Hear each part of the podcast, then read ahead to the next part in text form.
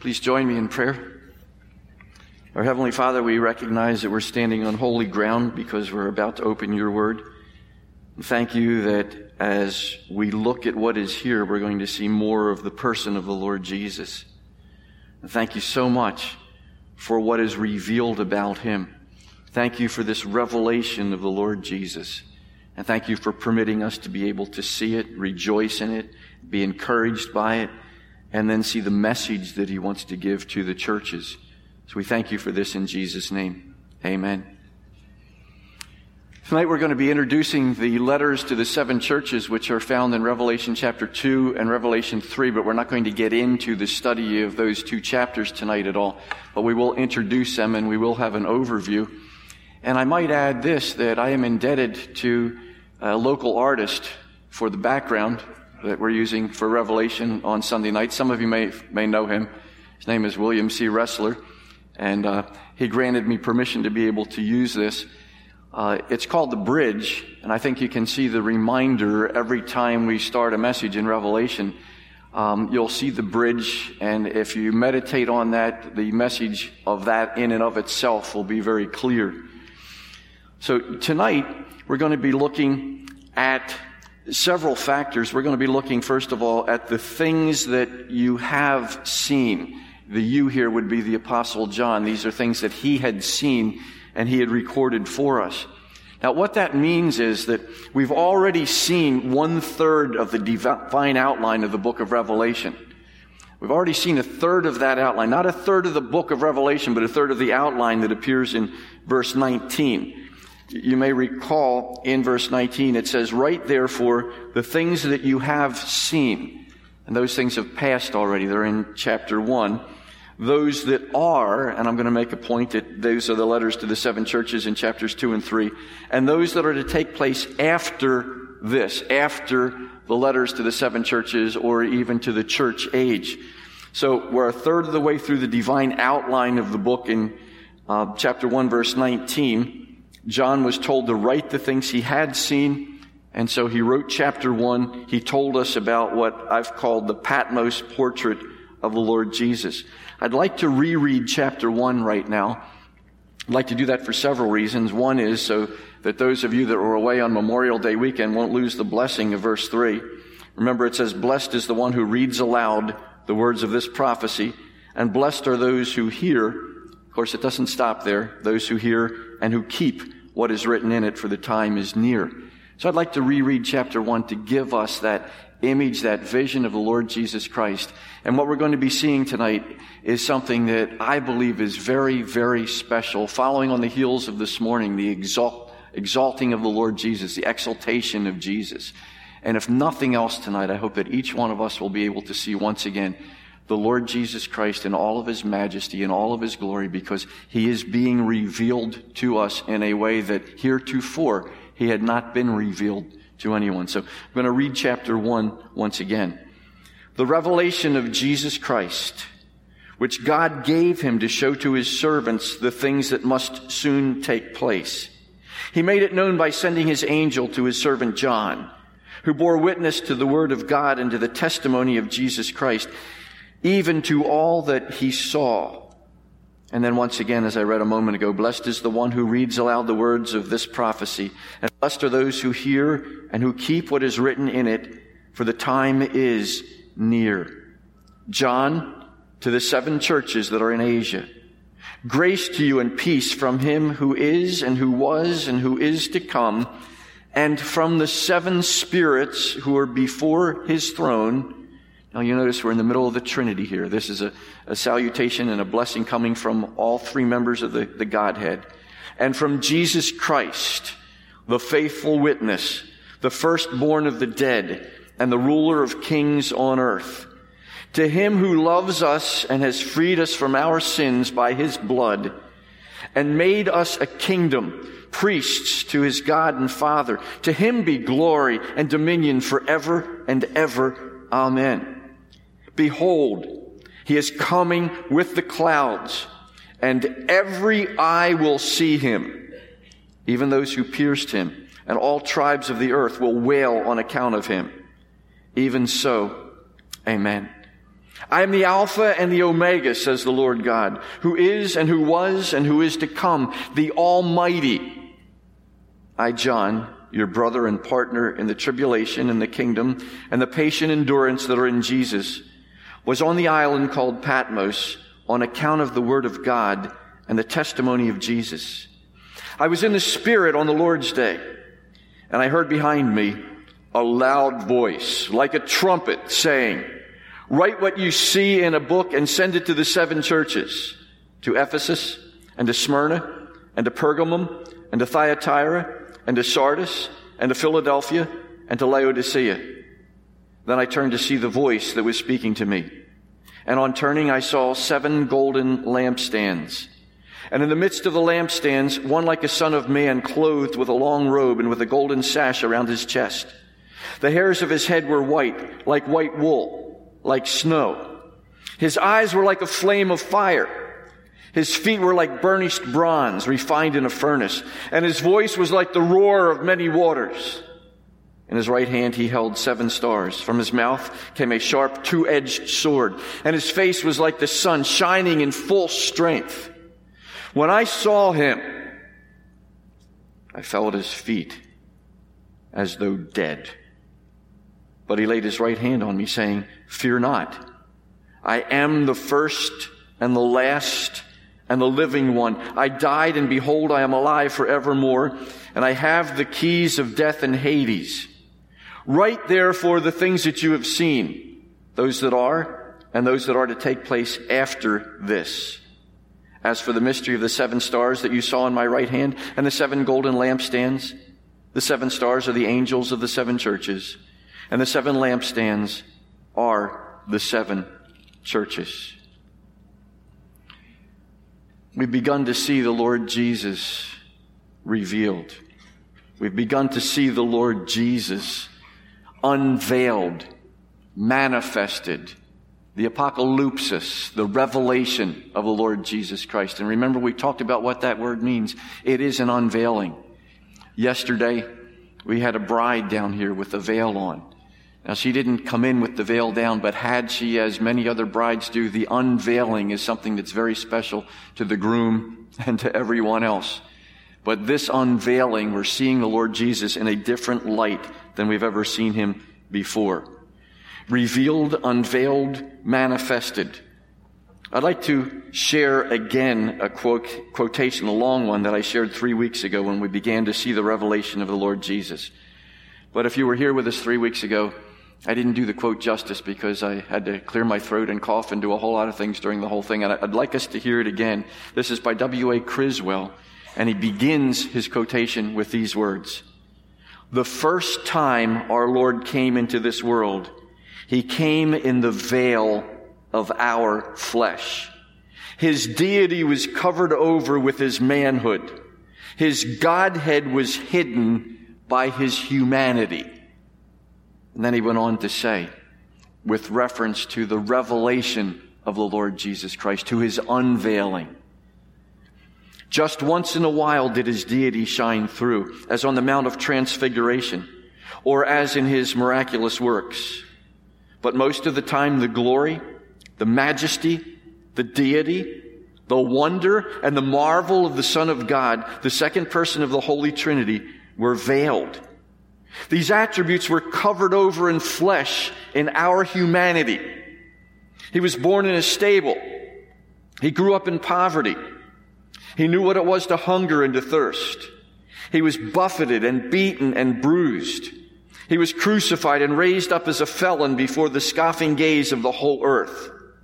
The last time that this world saw Jesus was when it saw him hanging in shame, misery, and anguish upon the cross.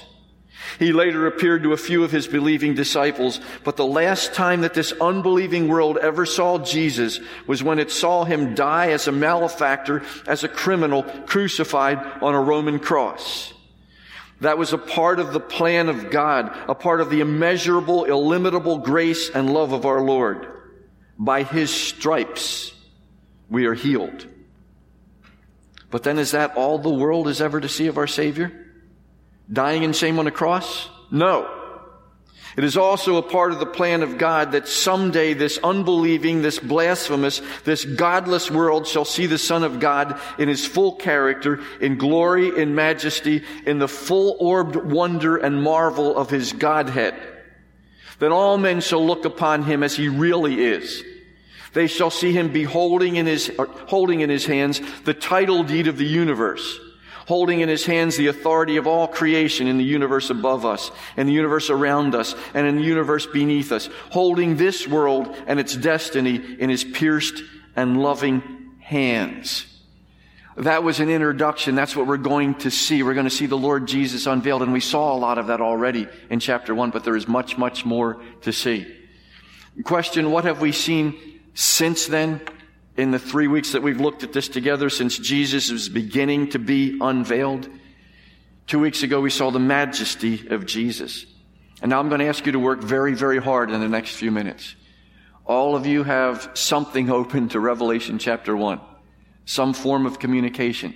I'm going to be asking you to look, to read, and to listen at the same time as on parade we see some of what we've already seen in the unveiling of the Lord Jesus. We've seen His majesty. Look at verse 5. And I'm not going to read all these verses again, but we've seen Jesus as the faithful witness. That is the one who spoke truth no matter what the consequences. The one who actually is truth. In verse 5 also, we've seen Jesus as the firstborn from among the dead. Not chronologically, but in preeminence or supremacy or rank. Also in verse 5, We've seen Jesus as the ruler of the kings of the earth. If you look on the screen later in Revelation 19 verse 16, we're going to see this reiterated. On his robes, robe and on his thigh, he has this name written, King of Kings and Lord of Lords. And elsewhere in scripture, he's the Lord of Kings. For those of you that are despairing about our election coming up soon, it's okay. We've got one who is the Lord of all the kings, the King of kings, Lord of lords, and Lord of kings. That's the Lord Jesus. Also in verse 5, we've seen Jesus as the one who loves us and has freed us from our sins by his blood. Look at verse 6. We've seen Jesus as the one who made us to be a kingdom and priests to serve God the Father. He enabled us to be his ambassadors, to be his representatives, to be his kingdom of priests. Verse 6, we've seen Jesus as the one to whom be glory and dominion. That's power forever and ever. Verse 7, we've seen Jesus as the one who is coming.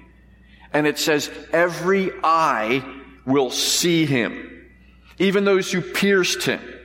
And all the tribes of the earth will wail on account of him a, sequel to this morning when Dick Osteen was with us and took us to Philippians chapter 2. Every knee shall bow and every tongue confess that he is Lord to the glory of God the Father. That's every knee and every tongue. And, and to me, it's so significant. Even those who pierced him and all the tribes of the earth will wail on account of him. This isn't fiction. And some would say that sounds awfully harsh. Well, it's going to have to sound harsh because that's the way it's written. That's exactly what God has told us. Look at verses 12 and 13. We've seen Jesus among the golden lampstands, and we just read a few moments ago those golden lampstands are the seven churches. So we've seen Jesus with his church, with his people. That's where he is. That's where his heart is. That's where his love is. That's where his care is. It's for those who are part of his church. Verse 13, we've seen Jesus identified as the Son of Man, a messianic title from Daniel 7. Verse 13, we've seen Jesus as our great high priest. Now let's take a brief break here and let's turn together to Hebrews chapter 4. We didn't look at this before, but I want us to see three verses in Hebrews chapter 4. We're going to look at verses 14 through 16. We saw Jesus dressed as the high priest would, and so we infer from there that Jesus now is identified as our great high priest, further identified all through the book of Hebrews, but here in chapter 4, look at verse 14 with me. Since then, we have a great high priest. And now we see in view the ascension of the Lord Jesus, who has passed through the heavens And that's where he is right now, our great high priest, interceding for us. That's Jesus, the Son of God.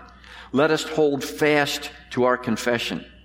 For we do not have a high priest who is unable to sympathize with our weaknesses. Let me stop there just in case that double negative confuses anyone. What it's saying here, we do have a high priest who is able to sympathize with our weaknesses. One who in every respect has been tempted or tested as we are, yet without sin. Let us then with confidence draw near to the throne of grace that we may receive mercy and find grace to help in time of need. Anybody who is a believer and who doesn't pray, shame, shame. Look at the offer that is given to us here, coming boldly before that throne of His grace. Look at verses 14 and 15 as we continue the parade of the virtues and the majesty of Jesus. We've seen Jesus as our judge. And what an awe-inspiring couple of verses here. Jesus as our judge, the one whose head and hair were white like white wool or like snow. The one whose eyes were a flame of fire, blazing, some of the translations tell us. The one whose feet were like burnished bronze, significant for portraying judgment in the scriptures. The one of the voice like the roar of many waters. Look at verse 16. We've seen Jesus as sovereign. He's the one in control. He's the one who held the seven stars in his right hand. Verse 16, we've seen Jesus as our protector. The sword is to protect us from false teaching and lies against the truth of God. That sword will show up again if you look on the screen and see this in Revelation chapter 19 verse 15. From his mouth comes a sharp sword with which to strike down the nations, and he will rule them with a rod of iron. He will tread the winepress of the fury of the wrath of God, the Almighty. Verse 16. We've seen Jesus in his divine glory. His face was like the sun shining in all its brilliance. Picture Jesus as the judge and then picture Jesus as the sun so bright that he can't even be looked upon. How long can you look at the sun without injuring yourself? Not very long. The Lord Jesus in all of that brightness. And what really spoke to me was verse 17. We've seen the effect that seeing Jesus revealed in his glory had on the apostle John. John fell at Jesus' feet in absolute fear and awe as though he were dead. There was nothing left in him. Remember now, this is Jesus revealed. This is Jesus unveiled.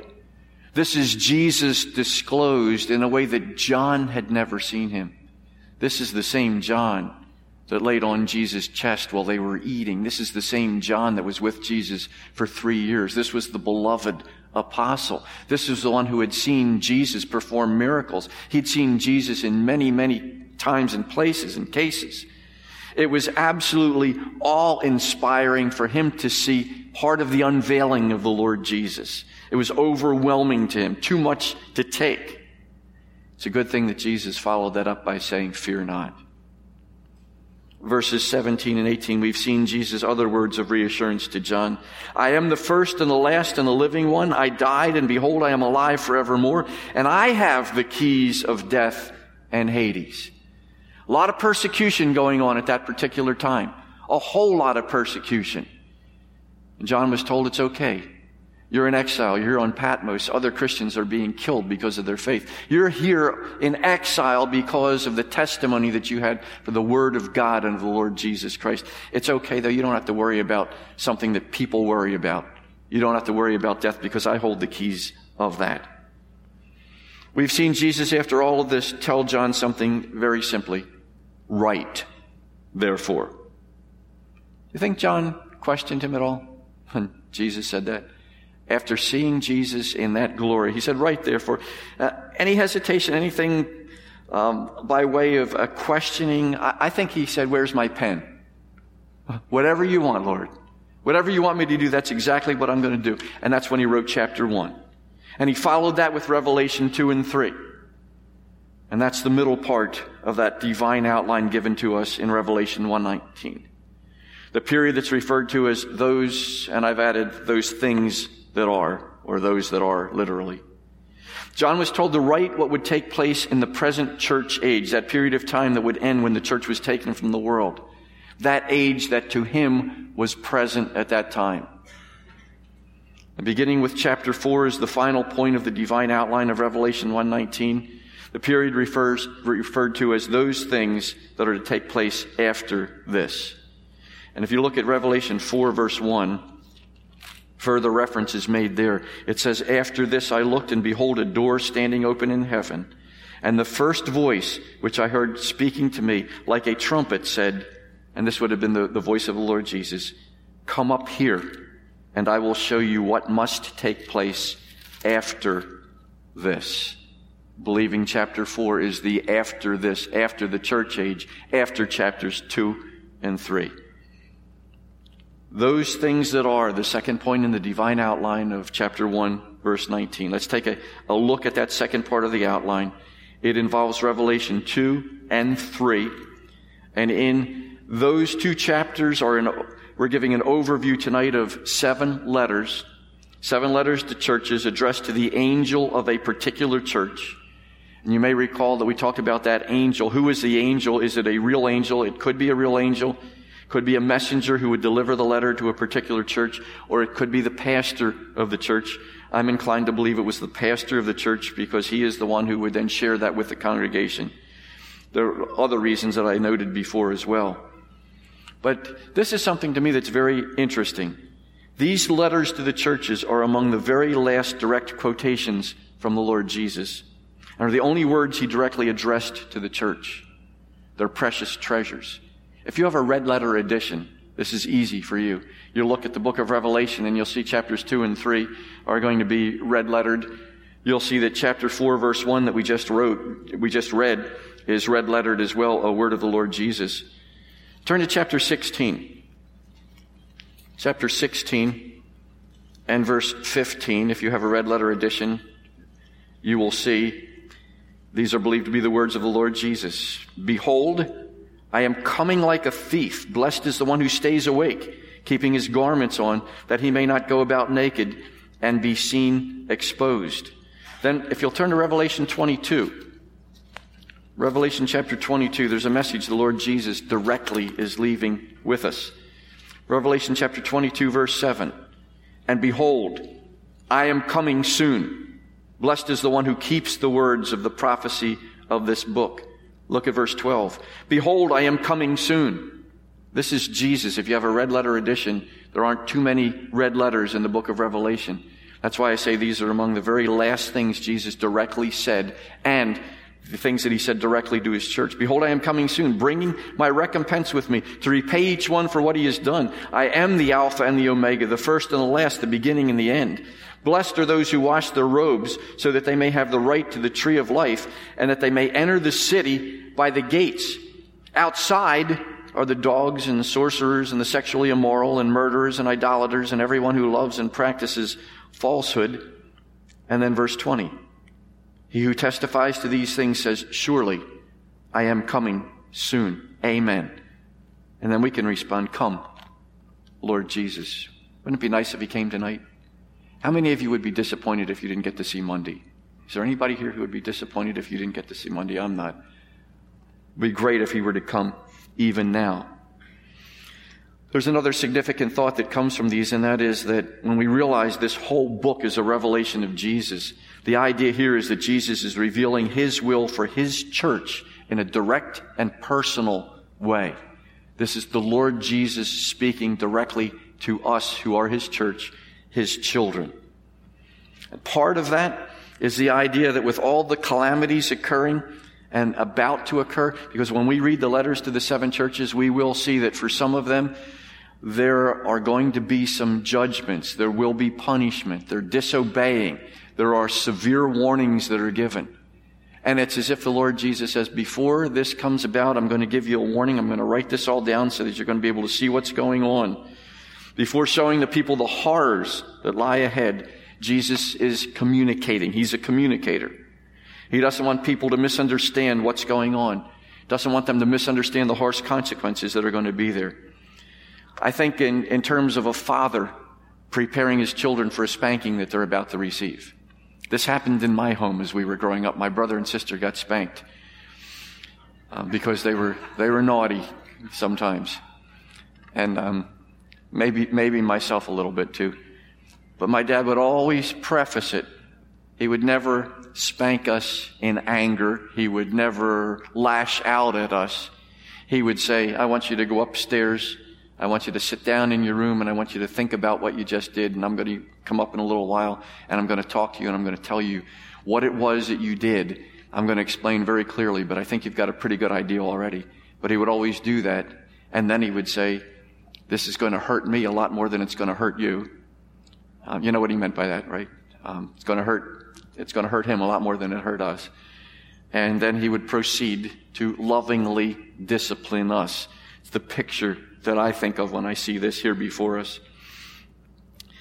There are several ways that these letters can be applied. Now, if you're looking at chapter, chapter 2, several ways these letters, and there, seven of them, as we've said, to individual churches, they can be applied to admonish the seven local churches in Asia Minor to whom the words were written. And some people will stop there. They will say, that's all that is here. There are seven churches. They needed some instruction by the Lord Jesus, and they were given that. These seven churches, if you can see on the screen, you can see that the letters begin with the letter to Ephesus, goes up to Smyrna, goes up to Pergamum, comes back down Thyatira, Sardis, Philadelphia, and then Laodicea. That incidentally, I never take anything for granted. That's not the Philadelphia near us. Okay, these are all there just north of the Mediterranean Sea, and there's the island of Patmos, and that's where John is writing from. There are some who say that these seven letters uh, speak to those seven churches, and that is all. And they certainly do speak to those seven churches, but I don't believe that it is all. How else we can view this is to speak to all of the churches at that time as well as today because these are representative churches. There were a lot more than seven churches that were there even in that particular section. So they are representative churches, so they speak to all of the churches in a specific way, then and now. The Muratorian Canon, an ancient document that, that, that uncovered some uh, old time writings and old time parts of the scripture, some, some great attestation to the fact that the New Testament is so, so real and genuine and, and vital. Uh, this quote, John also in the Revelation writes, indeed, the seven churches, yet speaks to all. And, and I believe that our church can learn many lessons by studying these letters. There's a third way that these can be applied, and that is to apply to individual believers as well as imposters within each congregation. All that glitters is not necessarily a believer. There are those to whom churches were involved then and now there are believers sitting next, right next to those who are not necessarily believers. But to apply to individual believers, it's not just to a corporate entity. It's not just to the church at large. For example, Revelation 3:20, written to the church at Laodicea. That's the lukewarm church, the one that the Lord Jesus said he'd like to spit right out of his mouth because it's nauseating to him. It makes him sick. They're not hot, they're not cold, they're somewhere in between um, got to believe that there are unbelievers mixed in with believers in, a, in a, that kind of a church. But here's what it says in Revelation 3:20: "Behold, Jesus speaking, I stand at the door and knock. If here's the word I want to emphasize: anyone, anyone." hears my voice and opens the door, I will come into him and eat with him, and he with me. And repeatedly, if you want to look for an example, you can look in chapter 2 verse 7 if you glance there in the letter to Ephesus. Repeatedly, he who has an ear, notice he who has an ear, let him hear. Or, you'll see repeated as well, over and over again, to the one who conquers. Some of your translations will say to the one who overcomes. So we've got this pointed at individuals. He who has an ear, let him hear to the one who conquers. So I believe that that's very, very significant. If you want another example of that, you can see it in chapter 2, verse 11 to the church in Smyrna. You'll see the same thing, but you'll see it in all the letters as we go through. Whoever has an ear. So this is for every individual. There's also another reason or another application we can give. That's to give a panorama of the progressive stages of church development. Now you're going to have to be sharp to stay with me on this one. There are those who teach that this, these letters to the seven churches give a panorama of the progressive stages of church development. In other words, this is a prophecy of how the church at large would rise and fall in its spiritual condition before God over the centuries. That they will divide church history into seven parts and say this first part of church history reminds us of the letter to the church at Ephesus, the second one to the church at Smyrna, etc. as we go through. So seven stages in a continuum represented by the seven churches in Revelation. Now please hear me on this. This is a man-made conclusion based on observation, not on revelation. And I say that so we've got to be very cautious with this. I'm bringing out some of this just because it may be of interest to you, but you'll see this in some of your readings or studying as you go through. I at least want us to be exposed to this, but be cautious with this. This is a man-made observation. This is not revelation when people divide up the stages of church history and say, here's a church and it's referring to that in particular this last point that I'm making is based on the fact that people will say the book of Revelation is overwhelmingly prophetic in nature. It's not unreasonable to assume that the order in which the churches are listed is significant prophetically also. And so you will see this prophetic profile if you do anything online or if you do any reading in the commentaries, particularly some of the older commentaries, some of the more conservative ones, uh, what you will see is the church at Ephesus, basically, not exclusively or entirely, but basically describing what took place during the apostolic church. Or at Smyrna would be with regard to the persecuted church. Pergamos describes conditions that maybe were involved with the part of church history where they refer to it as the married church, where the church was married to the world. And we see that certainly in Pergamos. Same thing with Thyatira, Sardis. By the time we get to Philadelphia, Philadelphia represents that time when the, the great missionary movement. And when we get to the last one, Laodicea, the apostate church, where many people have left true belief in the Lord Jesus Christ. There's a man some of you may be familiar with by the name of Lehman Strauss. And Lehman Strauss says this Each church individually and the seven churches combined set forth prophetic anticipation.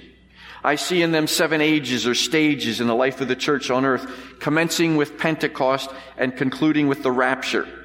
And then he quotes R.H. Clayton, who wrote, It can be no mere coincidence that these epistles do not, uh, excuse me, do set out the salient characteristic of the church through the centuries, and no one can deny that they are presented in historic sequence. Incidentally, some people will deny that. A lot of people will deny that. When John wrote, he probably did not see that each epistle contained an announcement of the future any more than did David when he wrote Psalm 22. Nevertheless, there is a prophetic picture of seven periods of the church history on earth. He concludes his quote by saying this, for myself, I do not doubt for one moment that a prophetic foreview of the entire church dispensation was in the mind of our Lord when he dictated the letters to John. My personal study of church history brings me to this conclusion. Again, this whole premise is interesting, but somewhat subjective. Do you understand what I'm saying about that? Okay, I, am not saying this is something that, here's the chapter and verse that tells us that that is happening. People observe history, they observe the points and they, uh, the points of the letters to the churches, and they say there are a whole lot of similarities, but we've got to take that with a, uh, a, a box of salt, not a grain of salt. There are a number of common characteristics in the letters that we're going to see as we look at the overview right now. Some common characteristics. Each letter has, first of all, a destination. It is addressed to a literal church. There is a historical background that can help us, that can be very important for us to see. But each one of these was a real church at that particular time. So there will be a destination in all of the letters. Each letter has a description of Jesus in it that we will see. You can describe Jesus in an infinite number of ways. But the particular description of Jesus in each church is unique to the needs of that church. It has special significance and meaning to them. It may be that they're going to be admonished for something. It may be that they're going to be praised for something or encouraged. They will see an aspect of the Lord Jesus that will reinforce that to them. Each church but one receives a commendation. That church at Laodicea doesn't receive any commendation. There's nothing really good to be said about them. Each church will receive a condemnation except Smyrna and Philadelphia. So we find that most of the churches receiving a condemnation, each one receiving a con- commendation, but Laodicea. Each letter contains an exhortation. The Lord Jesus Christ counsels and encourages his churches to add what is needed and take away what is wrong. Each letter includes an expectation of promise. An expectation of promise. There are blessings promised to those who are the conquerors or the overcomers or the victors, if you will. Some of the translations call them each of those. So each letter can, including an expectation of promise. And each letter also includes a consequence of disobedience. Except Smyrna and Philadelphia, they don't get a consequence of disobedience because they don't get condemnation either. So these are common characteristics that we will see and analyze and evaluate. Now, I want to get very practical as we close in these next couple of moments, and I'm quoting from James Hamilton, who wrote a commentary just a couple of years ago on Revelation. He asks us to think about this. He says, If Jesus were to write a letter to your local church, what do you think he would say? Think of it. The risen Christ himself dictating a message addressing the strengths and weaknesses of your local church, prefaced by a description of some aspect of his own glory, containing important information for the immediate future of the church and concluded by a promised reward offered to those who heed his word. Wouldn't we want to hear what he has to say to us? He goes on to say the greatest need of a local church is not to be more impressive by worldly standards of measurement. Whether that means having a bigger crowd, a better building, or being more able to boast about all the great things we do. The greatest need of a local church is to be faithful to Jesus, to hold fast to the gospel, and to live lives that are pleasing to Him. And I have good news for us. In the Bible, God has given us everything that we need to know to be right with God through Jesus and live in a way that pleases Him. In other words, the goals that we have as a church should be the goals the Lord Jesus has for us, not the ones that popular society say that's how churches should measure themselves. We measure ourselves by those very, very significant things. By being faithful to the Lord Jesus, holding fast to the gospel, and doing the things that He's told us to do. If you'll turn with me to First Peter, actually Second Peter chapter 1, verses 3 and 4. Second Peter chapter 1 verses 3 and 4. James Hamilton alluded to this in what he wrote.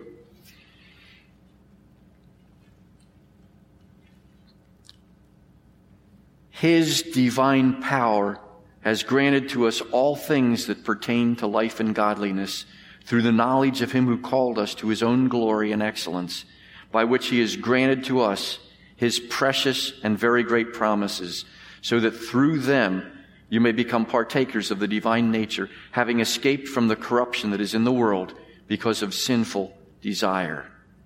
For this very reason, make every effort to supplement your faith with virtue and then so on and so on with other good things. We've got letters that actually have been written to churches. The imagination says, what if he wrote a letter to us? Well, if he wrote a letter to us, he's already done that and we'll do well to listen to what's before us. Hold fast to the gospel, to be zealous for it, to be courageous witnesses. One more passage, if you'll turn with me to Acts chapter 1. I was reading this recently and it spoke to me with something that I wasn't anticipating and I wanted to share it tonight. When I'm thinking about this, what was the last thing Jesus said to his followers before he ascended into heaven? What was the last thing? Hold fast to the gospel we've been talking about. Be zealous for the gospel. Be courageous witnesses. What was the last thing Jesus said? And it's recorded for us in Acts chapter 1, verses 7 to 9. He said to them, and that's his followers there at the ascension time, it is not for you to know times or seasons that the Father has fixed by his own authority, but you will receive power when the Holy Spirit has come upon you, and you will be my witnesses in Jerusalem and in all Judea and Samaria and to the end of the earth. And when he had said these things, as they were looking on, he was lifted up and a cloud took him out of their sight. Can you imagine the impact that th- those words must have had to them at that particular time and the impact they should have to us. You'll receive power when the Holy Spirit has come upon you, and you will be my witnesses in Jerusalem and all Judea and Samaria to the ends of the earth. Farewell. He was gone. We need to hold fast to the gospel, to be zealous for it, to be courageous witnesses. Let's pray together. Heavenly Father, we go through these letters and we receive our instructions we see the way you've warned the church, encouraged the church. May we take those warnings as a church and as individuals as you intend. we thank you for that. We thank you in Jesus' name. Amen.